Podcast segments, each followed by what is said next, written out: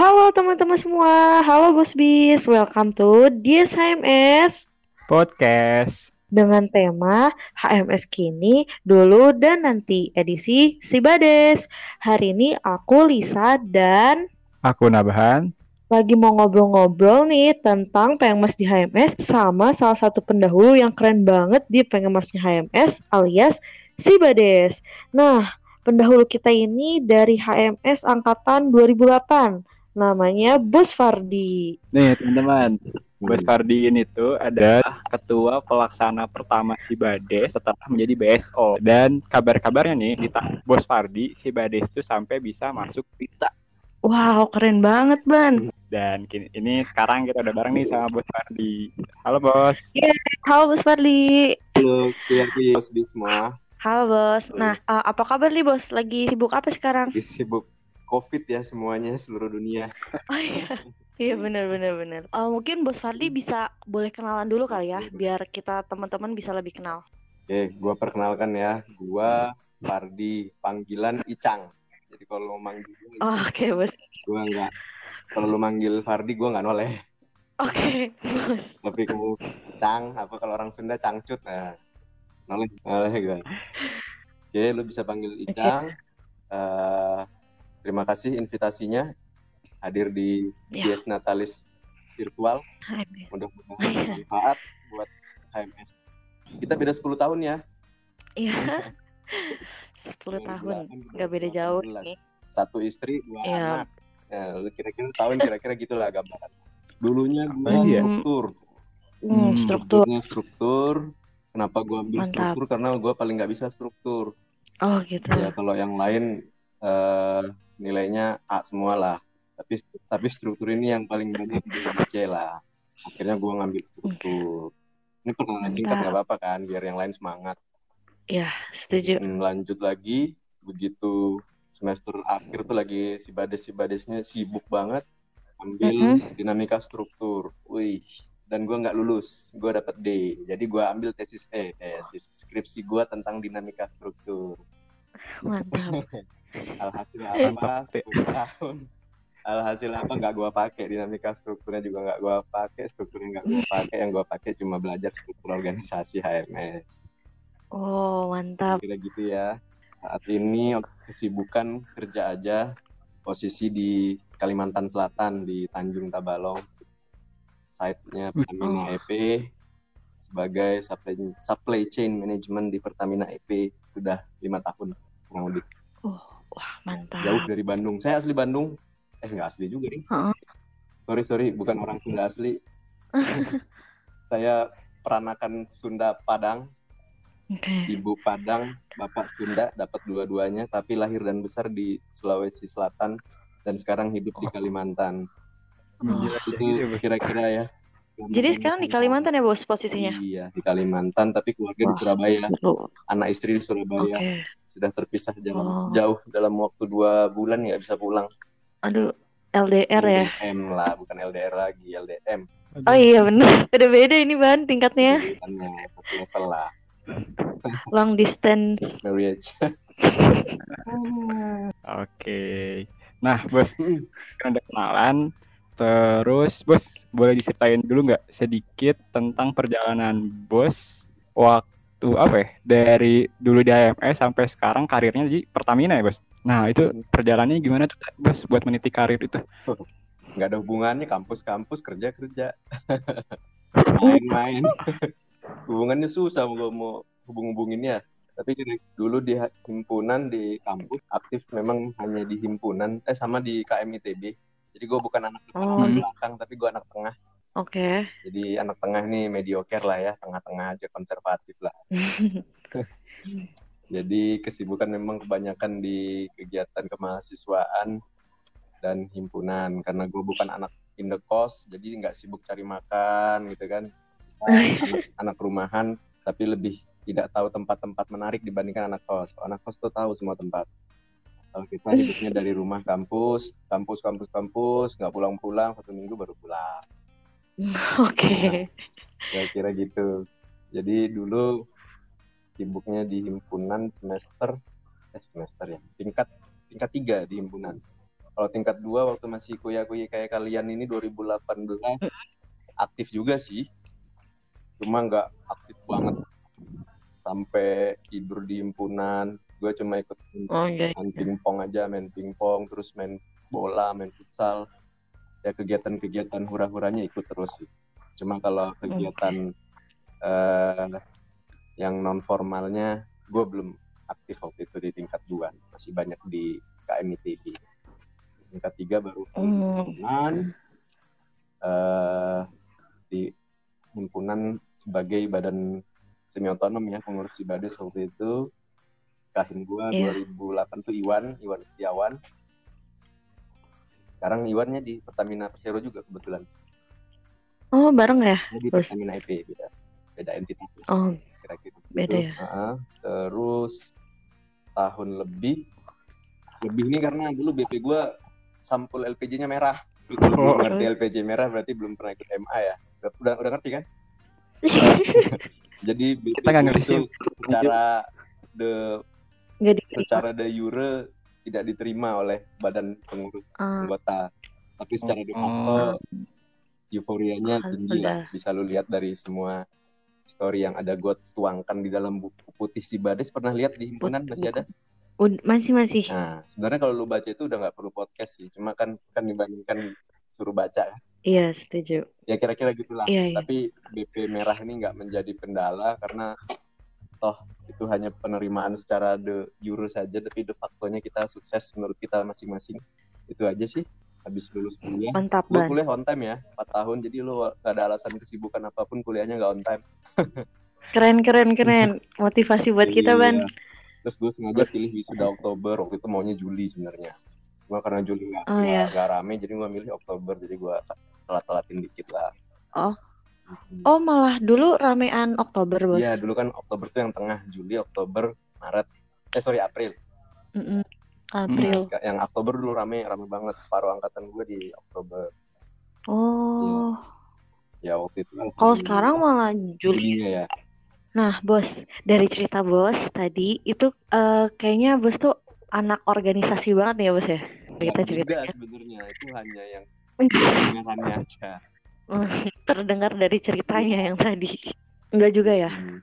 Nah, tapi ada nggak sih bos dari HMS sendiri itu uh, hal yang paling diingat yang bisa ngebentuk bos tuh jadi kayak figur seperti sekarang gini?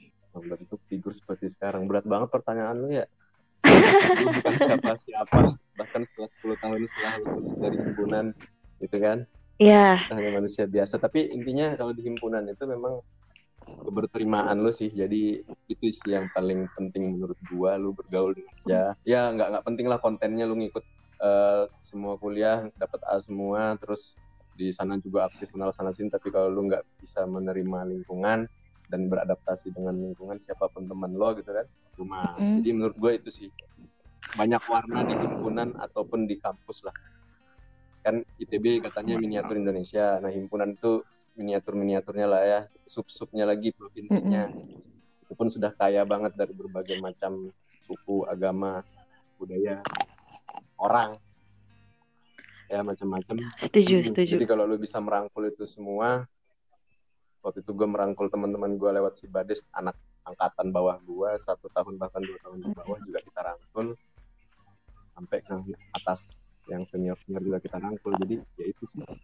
intinya ketika lu bisa merangkul itu semua, itu menjadi modal utama lu ketika di dunia kerja. Karena dunia kerja ya lu nggak hanya cuma peer to peer aja ya sama temen-temen juga lo gitu kan. Di, Mm-mm. sama atasan lo, sama bawahan lo, sama semua setiap departemen yang mem- memerlukan eh, lu sebagai eh, apa proses bisnisnya mereka gitu untuk mensupport proses bisnis utama perusahaan. Kayak gitulah intinya seperti itu. Kalau orang yang tidak suka aktif di organisasi gue nggak sebutin dia pastinya di masa kerjanya akan kesulitan adaptasi enggak juga. Ada orang yang Iya. zaman kuliah tapi zaman kerja dia lebih supel bahkan sebaliknya. Cuma keuntungannya Hmm. ketika lu pas zaman kuliah sudah memulai berorganisasi itu suatu itu sudah menjadi suatu pengalaman yang tidak bisa diulang dan tidak bisa di dinilai lah ya. Pengalaman untuk melakukan hal kesalahan untuk melakukan banyak hal tanpa ada yang dirugikan kira-kira gitu. Mantap banget jadi bikin semangat berini banget ya kan? Berorganisasi. semangat kembali kampus. Mantap. Nah, bos, berarti kan eh, bos ini waktu di HMS milihnya buat berorganisasi di Sibades nih. Iya. Dan notabene-nya kan bergerak di bidang pengmas juga gitu kan Sibades. Sebenarnya menurut bos sendiri nih pengabdian masyarakat tuh apa sih bos? Pengabdian masyarakat ya itu tridharma perguruan tinggi lo pendidikan penelitian Hmm, pengabdian masyarakat jadi kalau menurut gua kalau enggak dilaksanakan salah satunya saja itu sudah lumpuh lah kurang paripurna lah gitu. Pendidikan lo bisa anggap lo kuliah itu suatu pendidikan lah. Lo terima eh, mendengar dengan telinga kanan keluar dari telinga kiri bodoh amat. Yang penting lo udah pernah mendengar pernah tersaring di otak lo itu upaya mendidik lo menjadi manusia yang hebat gitu kan. Itu pendidikan. Penelitian lo bikin penelitian kecil-kecilan ikut bikin skripsi juga termasuk penelitian sih.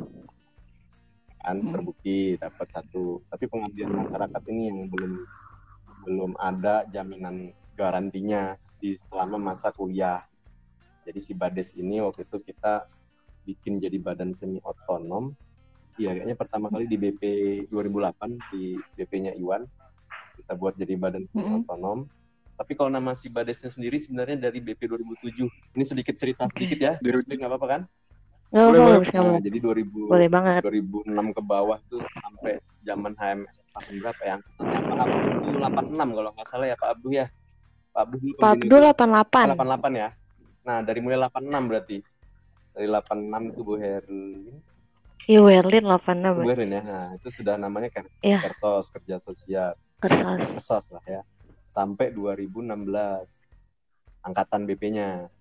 Nah, BP 2017 2000. itu membuat branding baru, new branding tentang kegiatan pengabdian masyarakat. Zaman itu memang isu pengabdian masyarakat lagi hot-hotnya lah, Bumi. ya bumi. Hmm. Jadi dia membentuk sipil bangun desa nama kegiatannya, tapi masih sebagai kegiatan juga program kerja. Itu animonya juga sudah sangat luar biasa. Sama waktu itu ketuanya Kang Ian Nurdiansyah, BP-nya Kahimnya Amri Sanusi 2007. Kok 2017 tadi gue bilang ya? 2007, sorry. Iya. 2007. Oke, Nah, itu pertama kali. Habis itu di BP 2008 kita memperkuat si branding image tadi si Bades tadi menjadi suatu badan semi otonom. Harapannya si otonom zaman dulu itu ada dua, si Cremona sama si Bades kita bikinnya dua. Yang sebelum sebelumnya proper kita jadiin si eh, BSO supaya harapannya berkelanjutan, ada sustainability-nya. Jadi siapa pun kahimnya berganti periode tapi si kegiatan dua dua mata kegiatan besar ini Cremona dan si Bades itu bisa tetap jalan. Jadi terlepas dari BP-nya mau kayak gimana, Cremona sebagai Cremona dulu mulia loh cita-citanya maksudnya bukan dulu, sekarang juga tetap mulia. Tapi maksudnya si Cremona itu menjawab si penelitian dan pendidikan tadi. Tridharma perguruan tinggi pendidikan dan penelitian itu di Cremona. Sedangkan si pengabdian masyarakatnya ini di si Badesnya. Kira-kira gitu. Wah, mantap Nah, banget. kira-kira nih. gitu ya, Iya, kan keren keren. Seru. history. Ya, jadi Hmm. kan Bos tadi bilang kalau misalnya eh, kenapa sekalian tadi ny- nyambung juga ya Boleh. sama kenapa Bos bisa tertarik sama dunia pengmas tadi si Bades Mhm. milihnya karena salah satu Iya. dari Tridharma perguruan tinggi kan ya. Iya. Nah, kalau di masa perkuliahan ini di tadi Bos juga katanya aktif di eh, KM atau di di himpunan juga. Itu tuh eh, bentuk pengmas apa aja sih yang udah Bos lakuin, Bos? Iya dulu sebenarnya waktu zaman booming boomingnya itu 2007-an, 2007-an itu Mhm. berarti 2000-an, 2010-an, 2009, 2010. Sebenarnya sudah banyak kegiatan-kegiatan, eh gue bilang kegiatan-kegiatan yang abdian masyarakat yang sifatnya pot lah ya, apa ya, sekali sekali sekali terputus lah, selesai kayak kayak eh, bantuan, donasi, terus kegiatan HMS mengajar, atau kegiatan KM mengajar, sekolah mengajarnya KM ITB, itu banyak. Iya. cuma sifatnya Hmm. selesai di satu event tertentu gitu kan ada event memperingati apa selesai jadi event eventual gitu sifatnya nah banyak sih. Itu yang gue ikutin waktu itu. Ada HMS mengajar ada sekolah sekolahnya KMITB dulu apa namanya ya? Sekolah. Iya sekolah bener. Sekolah awal tahun sekolah itu ikutan gue Jadi aktif di sana kan? Ya bagus sih. Kenapa? sekolah itu kan mewadahi Iya, iya. semua fakultas eh, fakultas Ah, iya ya. fakultas himpunan. Himpunan di situ ikut nimbrung. Bagus makanya makanya waktu itu sebenarnya si Bades zaman 2008 pengennya setelah selesai jadi sekolah itu jadi wadah si sekolah cuma ya keburu pindah. Ya bukan keburu pindah keburu lulus ya sudah lah ya dilanjutkan sama yang selanjutnya tapi ternyata mungkin belum. Lanjut ya. banyak sih sebenarnya ya cuma tadi lebih banyak ke eventual Eventual ya, Hmm, yang nggak sustainable nggak lanjut gitu ya. iya sedangkan spirit kita mau ngelanjut setelah si Bades itu kan masih tingkat tiga tuh ya. Tingkat empatnya tuh gue sempat vakum dari dari per- kegiatan perkampusan gue ikut pendidik ini pecinta alam Oh, oke, seru Bandung. banget. Naik gunung Iya, ya? di Bandung gue ikut Wanadri sampai 2000 Wah, Wanadri bos. iya 2014 jadi Wanadri dilantik habis itu lulus juga jadi ya selesai Wanadri dua tahun gue eh selesai Wanadri selesai lulus 2012 selama dua tahun gue berkegiatan di Wanadri sampai 2014 habis itu masuk ke Pertamina di habis itu jadi sempat vakum dua tahun tuh antara kerja dan tiada kerja sih sempat Main-main Iya, ya? cuma lebih banyak mainnya. itu banyak kegiatan pengabdian masyarakatnya juga yang dilakukan sambil berkegiatan di alam bebas. Seru banget. Tapi sekarang masih aktif Wanadrinya bos. aktif sih udah enggak karena pengurusnya udah 2000 Ganti. ya udah berganti lah ya. Aktifnya itu dulu di 2012 2014. Sama lah kayak HMS Hmm. datang dan pergi orangnya. Dari banyak kegiatan Pengmas di ITB tuh bos, yang tadi udah bos eh, sebutin, terus bos ikutin juga. Sebenarnya yang paling menarik pengalaman Pengmas di ITB itu apa sih bos? Yang paling menarik sebenarnya dulu sekolah sih. Sekolah. Sekolahnya KMITB. Jadi sebelum ada si Bades itu sekolah dulu gue ngikutin 2000 2007 sekolah. Nah, habis itu ya berbekal pengalaman di sekolah itu kita tuangkan di program AMS jadilah si Bades kira-kira seperti itu. Kalau sekolah zaman dulu, eh zaman dulu kayak jauh banget ya. Itu dulu. Kalau sekolah waktu zamannya bos tuh kayak gimana bos? Kegiatan-kegiatannya? Eh, kira-kira tuh ada ininya lah, ada kalau si si Bades kan kita bagi tiga lah ya garis besarnya lah. Si si Bades ini program kerjanya mulai dari perencanaan, terus eh, konstruksi selama konstruksinya itu ada kerja sosialnya dan live-in-nya gitu kan, dan ada Hmm. ada minar tiga kegiatan itulah kurang lebih. Nah si sekolah sebenarnya dulu kayak gitu. Jadi ada kumpul-kumpul antar himpunannya mau ngapain nih nih suatu desa KMITB kerjasama sama pemerintah aparat desa setempat di daerah Bandung Selatan gue lupa persisnya. Jadi istilahnya boleh Heeh. kita obok-obok lah desa itu gitu kan. Tapi obok-obok yang baik gitu. Boleh berpartisipasi ngasih ide gagasan ngasih sumbangsi gitu kan. Nah, habis itu eh, ada kegiatan live in-nya juga ada kegiatan kerja sosialnya. Kalau kita kan nguli ya kalau sipil nguli kalau mereka enggak lebih ke kayak penyuluhan penyuluhan dan terakhirnya ada seminar juga ada pameran di CC kalau nggak salah waktu itu.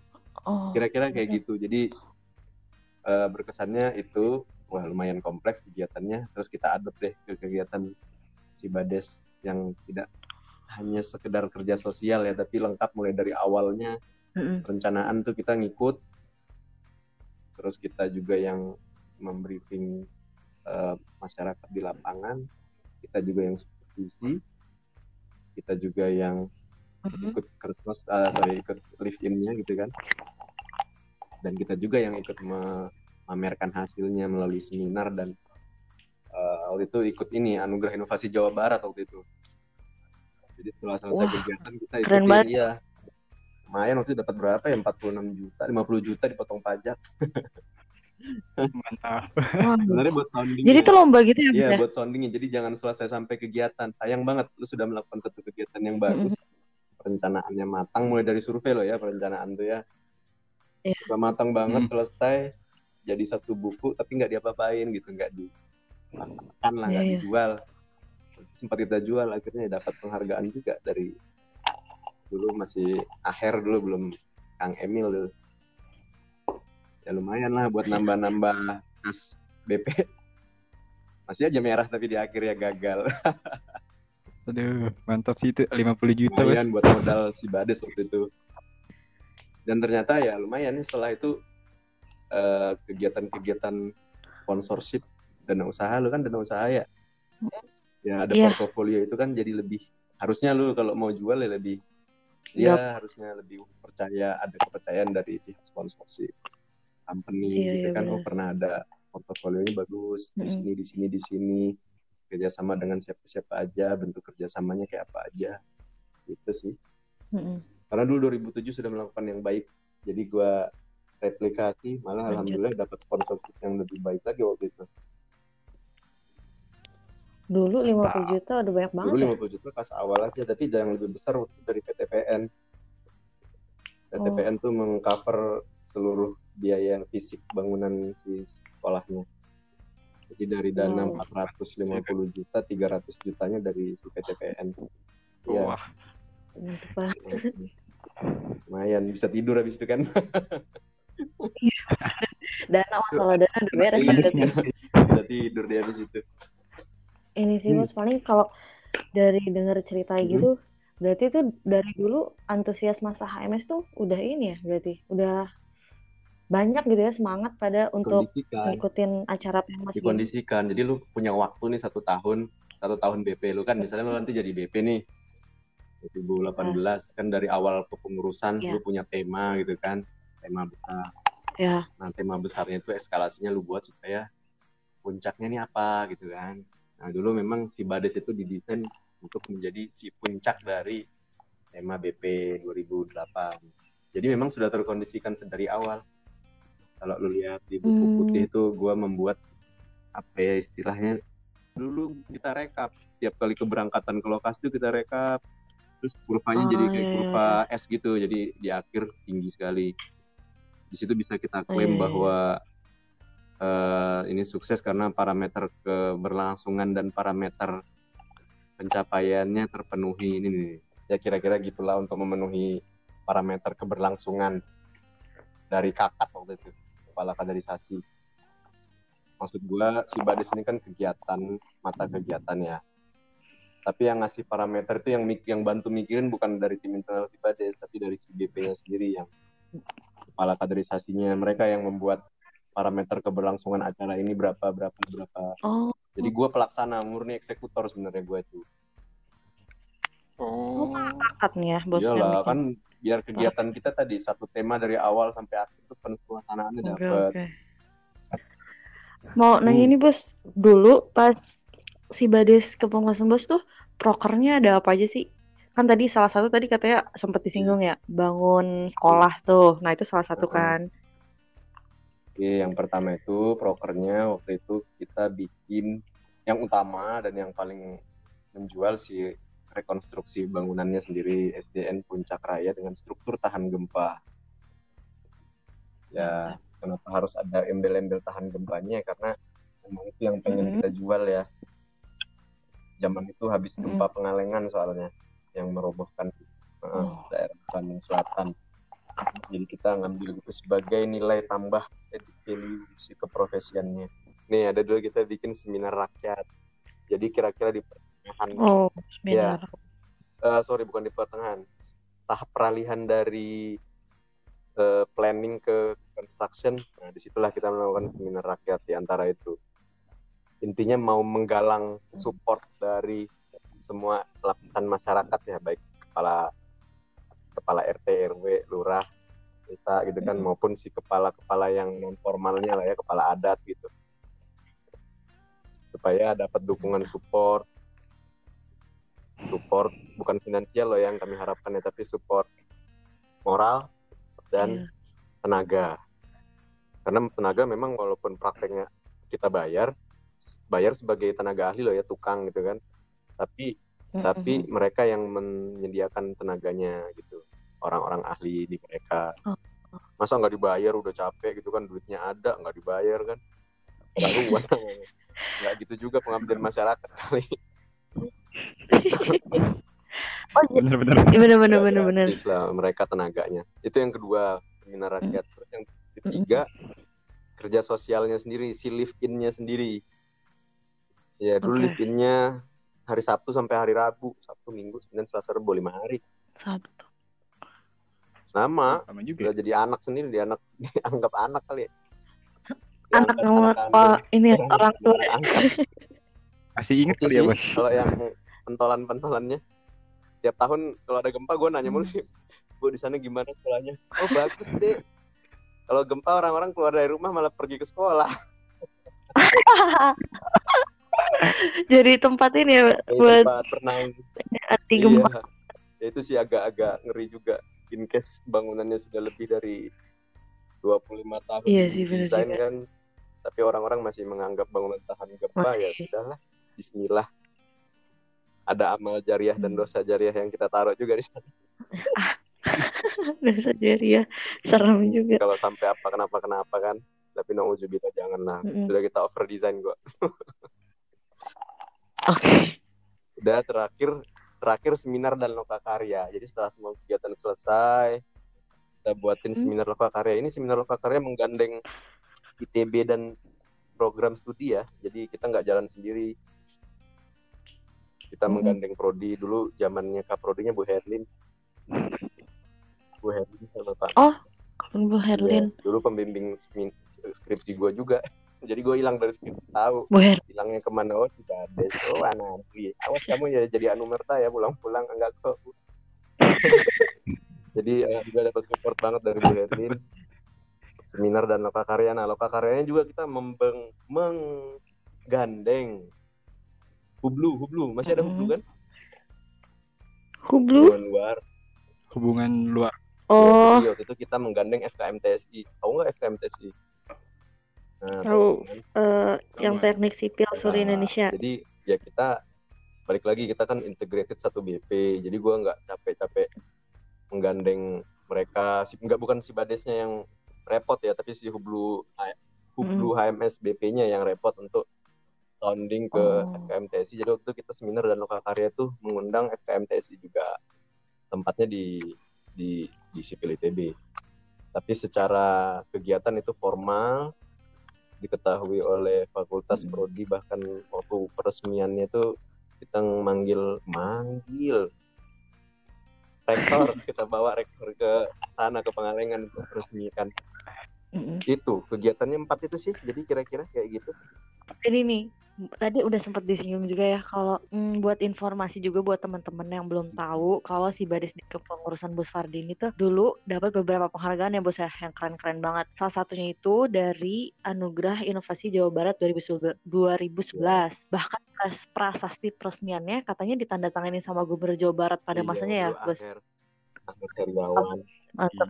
Ahmad akhir. Heriawan Keren sekarang banget. kan dosen kita juga kan Emil kan harusnya lebih mudah dong Iya. kalau foto Iya, Emil, dosen sendiri Dan selain itu juga si Bades waktu itu tuh dapat penghargaan Inspiring Student Social Movement 2012. Iya, betul. Iya, Bos ya.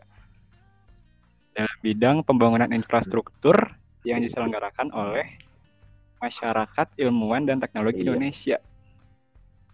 Mantap. Wah, Lumayan. ya. Keren banget.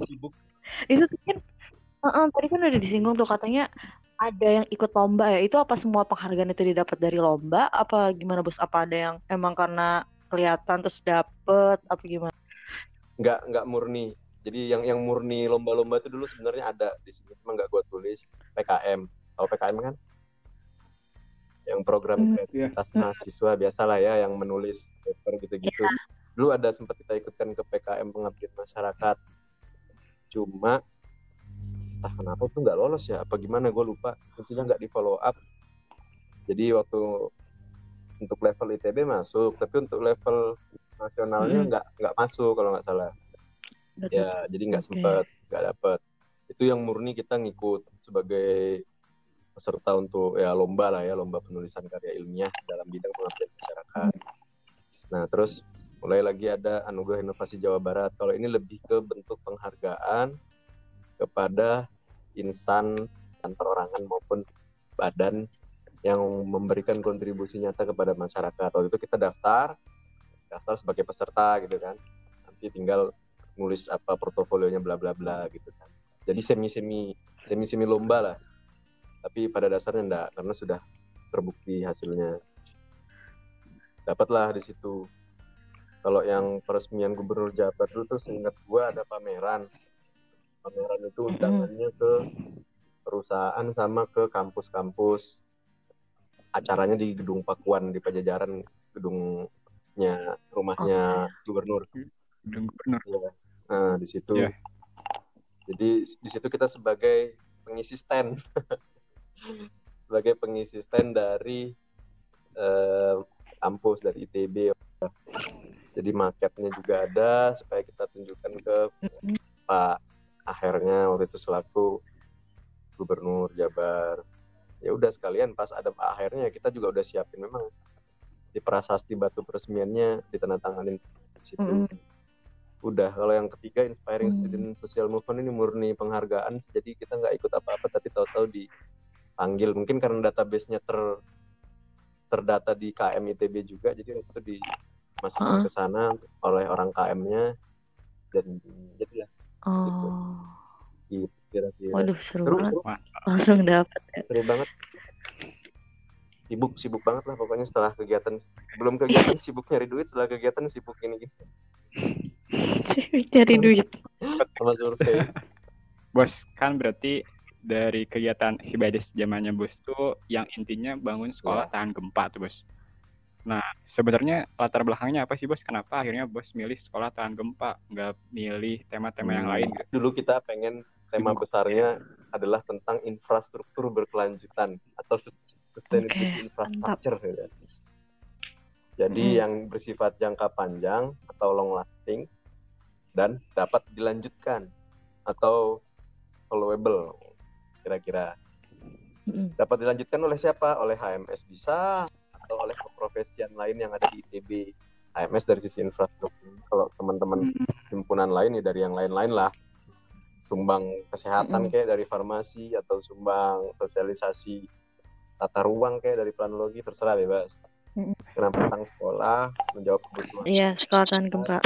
kenapa harus sekolah bukan rumah kita mau cover fasilitas umum masyarakat kenapa di Pengalengan Mm-mm. jaraknya dekat masih di Bandung Bandung juga dekat Oke. kenapa tahan gempa ya karena itulah edit value-nya harus ada eh nilai plusnya dari sisi eh, kampus ya dari sisi manusia berpendidikan cenah Oke. kira-kira. jadi Cenah. dari semua tema, dari semua tema tadi mengerucut ke kayaknya cocok nih sekolah nih bukan bangun gorong-gorong bukan bangun apa gitu kan kayaknya ini sekolah nih gitu Berarti emang di desa itu tuh waktu itu lagi perlu Oh iya, sekolah benar. juga ya Bos? Dulu kita surveinya nggak nggak nggak hanya sekolah ya. Sana Mm-mm. yuk nyari sekolah nggak, tapi kita survei kasarnya itu dulu memang jalan ke desa A, B, C, D kita sebar nih ke utara, timur, selatan, barat gitu kan. Jalan-jalan naik motor gitu kan lihat-lihat kondisi apa yang ada di kira-kira di daerah tujuan sekolah eh, apa masyarakat tujuan. Ternyata ada sekolah.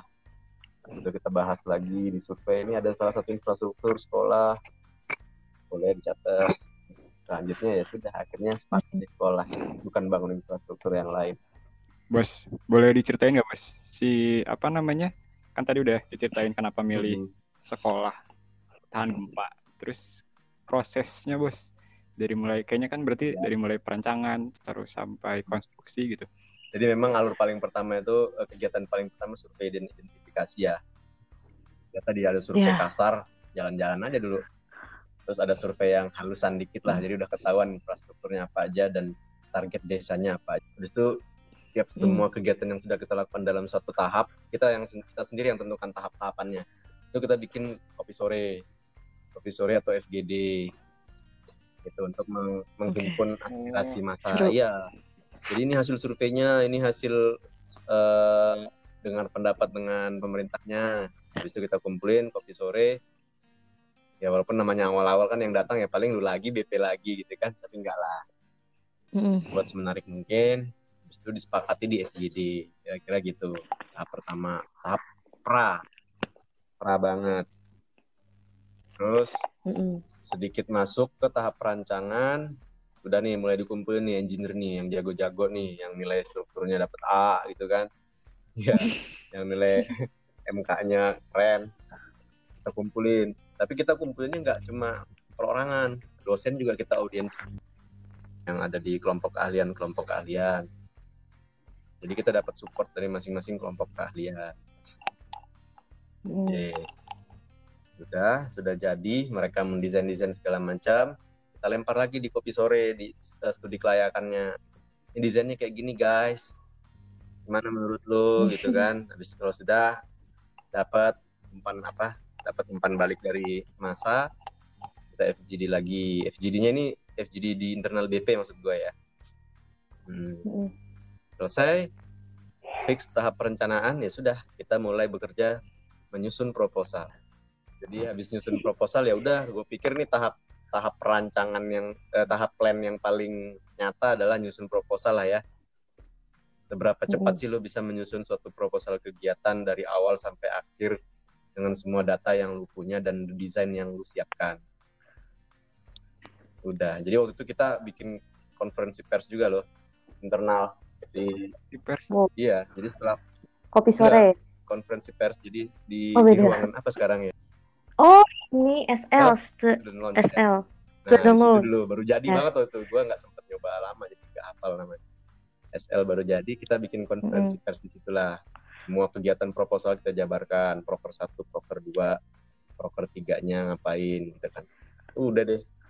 Gue pikir itu sih tahap yang paling urgent ya. Di survei Mm-mm. terus di desain dan si semua kopi sore Hmm. dan FG, FGD-nya sampai yang terakhir proposal. Itu sih kalau tahap perencanaan.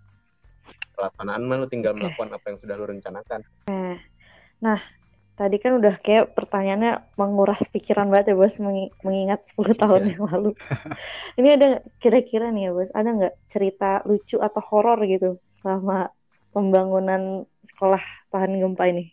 Apa Cerita udah cinta lupa, Bos? boleh nggak Wah, Oh Iya, boleh banget gua- dong. jadi Wah gue jangan. ngecengin calon istri gue di Jangan- situ Iya, seru banget. 2010 jadi Wah, pandangan Lucu banget. pertamanya justru pas kertas yang pas live in-nya itu sebelum sebelum itu nggak pernah gue lirik gue nggak tahu ada dia. Dia- Wow, lucu banget. mantap. Ketemunya di Sibades berarti ya. Cintaku bersemi di Sibades ya. lain waktu itu udah itu cerita Mhm. cintanya ngecenginnya ngecenginnya Bersemi, di sana. cinta tapi aktualnya waktu jadi inilah pendamping wisuda ini ada, ada pendamping Oh. wisuda kan? Oh ini Ada LO LO. Jadi pas LO itu gue minta LO gue ini dong Woi, sudah Iya. Hui.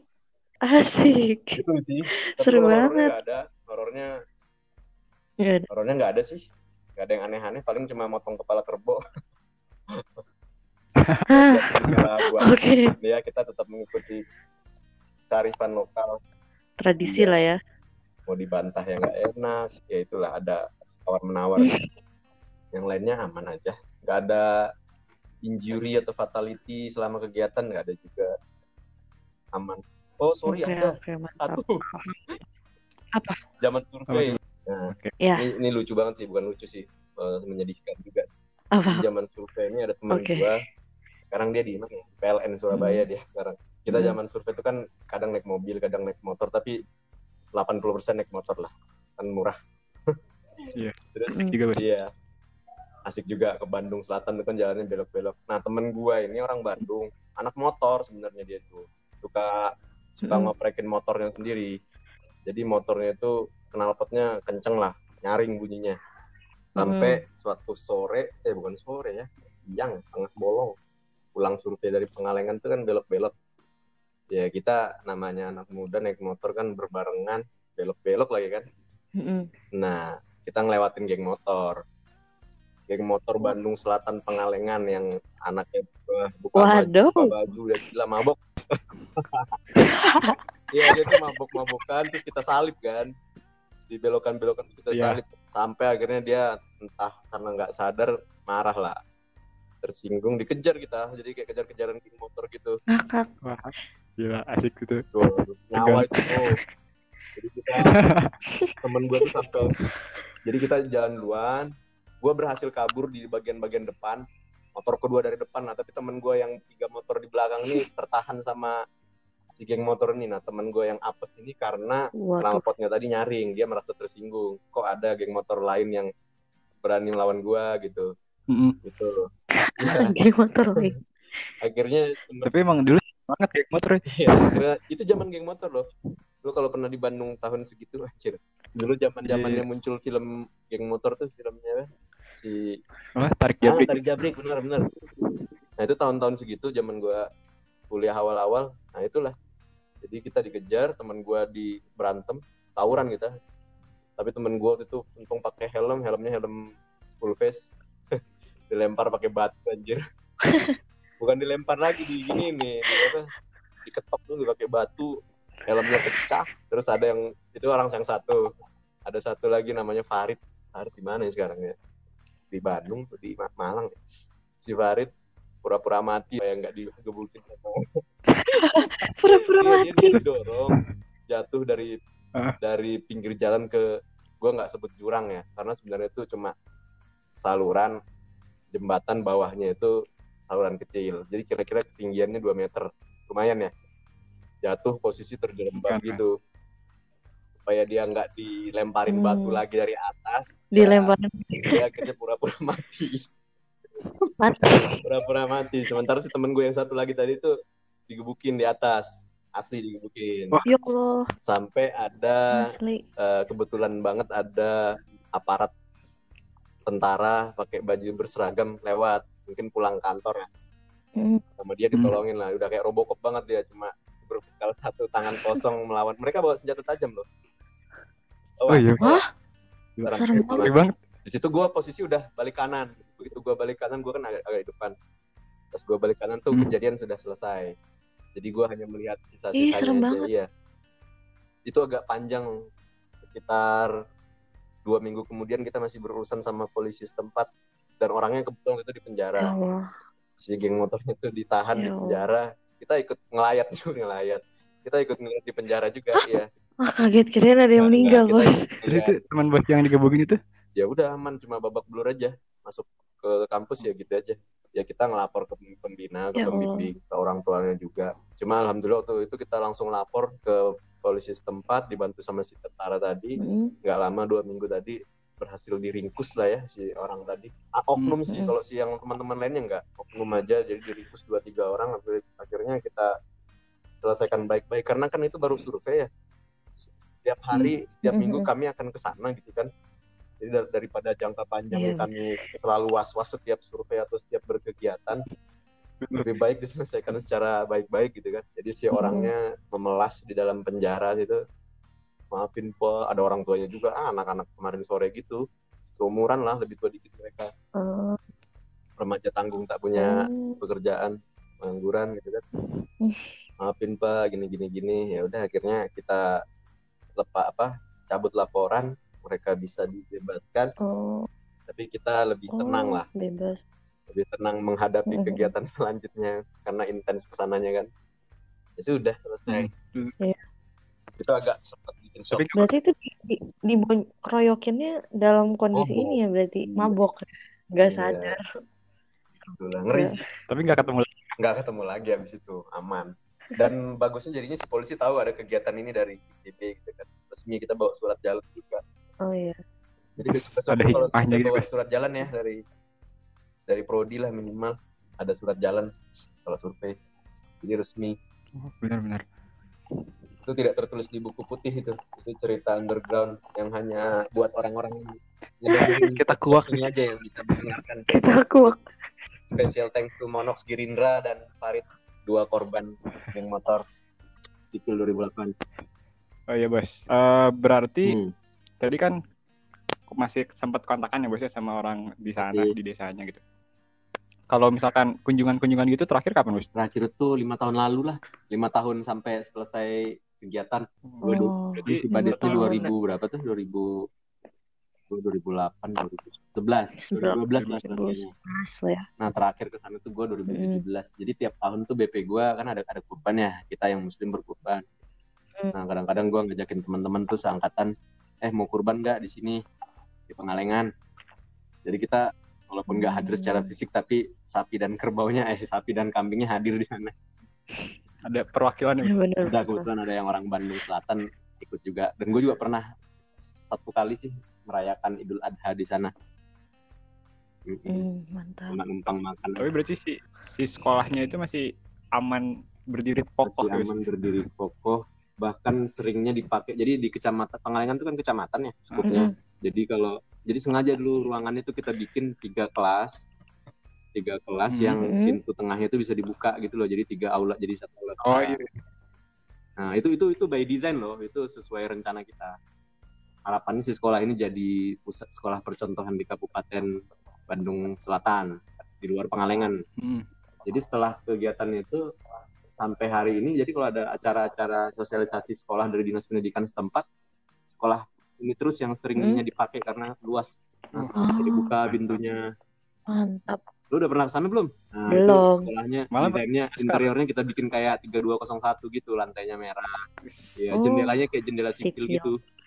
Kan bangunannya beda banget lah. Mm-mm. Asik banget Iya ya. kayak 3201 eh, li- apa kusennya kusennya kayu hitam terus kursinya juga kursi bangku bangku bangku panjang lah ya gue lupa tapi ada tulisan ITB AMS ITB 2011 tulisannya 2011 enak yang angkatan 2011 Kebawa Oh, nama iya. 2011 berarti. ya kira-kira gitulah jadi lu mendesain sesuatu itu Oh. ya paripurna lah ya nggak Uh-huh. sekedar desain sampai itunya kita pikirkan juga waktu itu eh kita bikin ini jadi aula gitu kan bangku-bangkunya ruangannya kita Mm. bikin kesannya kayak 3201 sipil yang sangat melegenda ya harapannya menghasilkan Soekarno Soekarno baru kan Wah, Amin.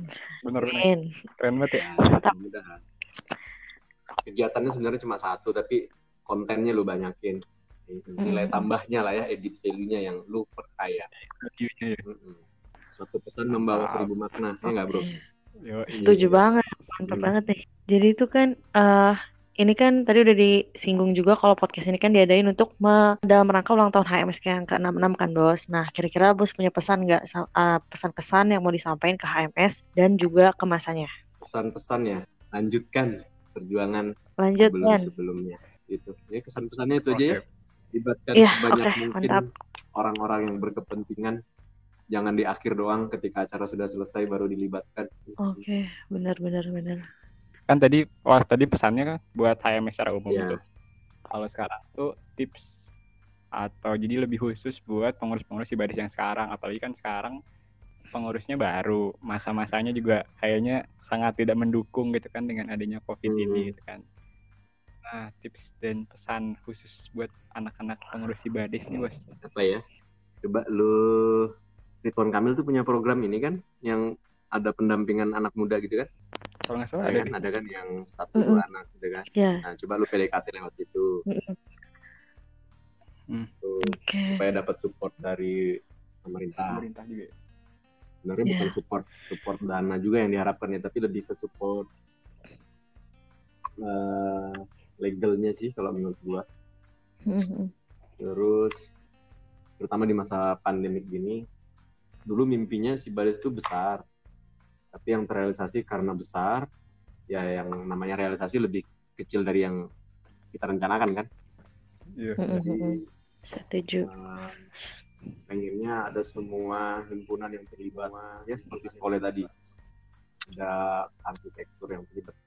Tapi pada aktualnya kita sempat eh, kita bisa melibatkan beberapa himpunan saja tapi tidak sesuai dengan rencana awal. Jadi kalau bisa semua jurusan ada partisipasinya gitu kan si KHIM kita baik bikin fokus group discussion di KMITB menghadirkan si keprofesian dan pengmas setiap himpunan.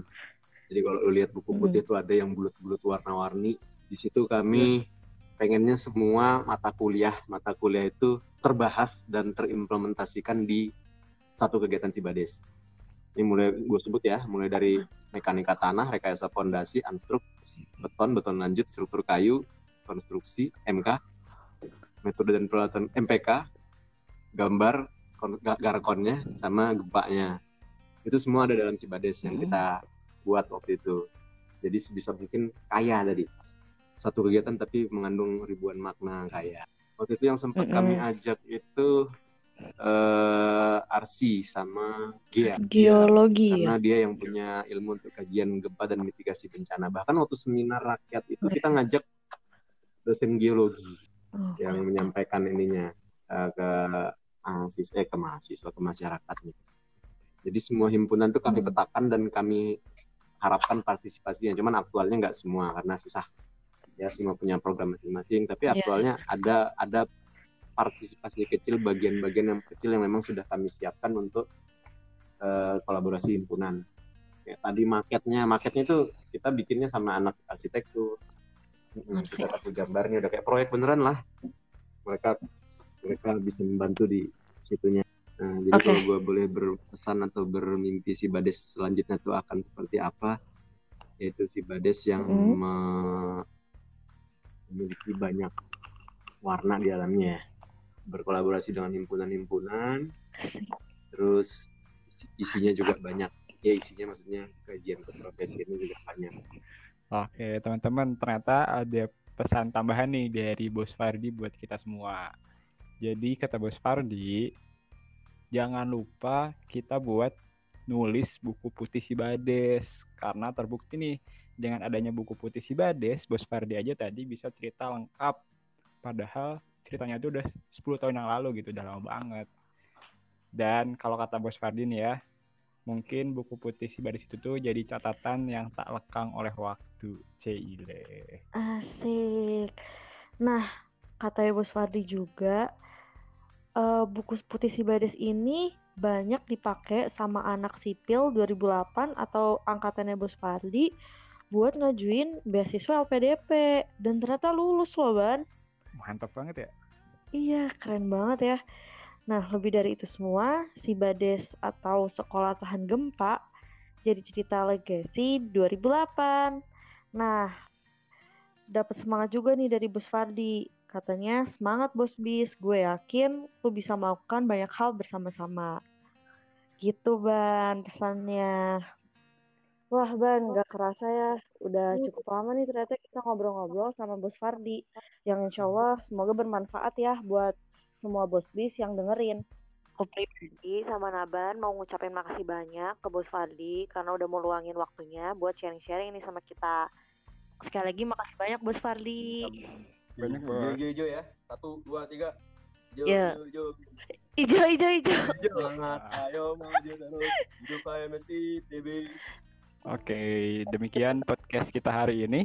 Semoga ada Iya. pelajaran yang dapat kita ambil dari semua isi podcast yang udah kita uh, bikin ya sama Bos Fardi tadi. Benar. Nabahan. Dan aku Lisa. Oke, kita berdua pamit undur diri.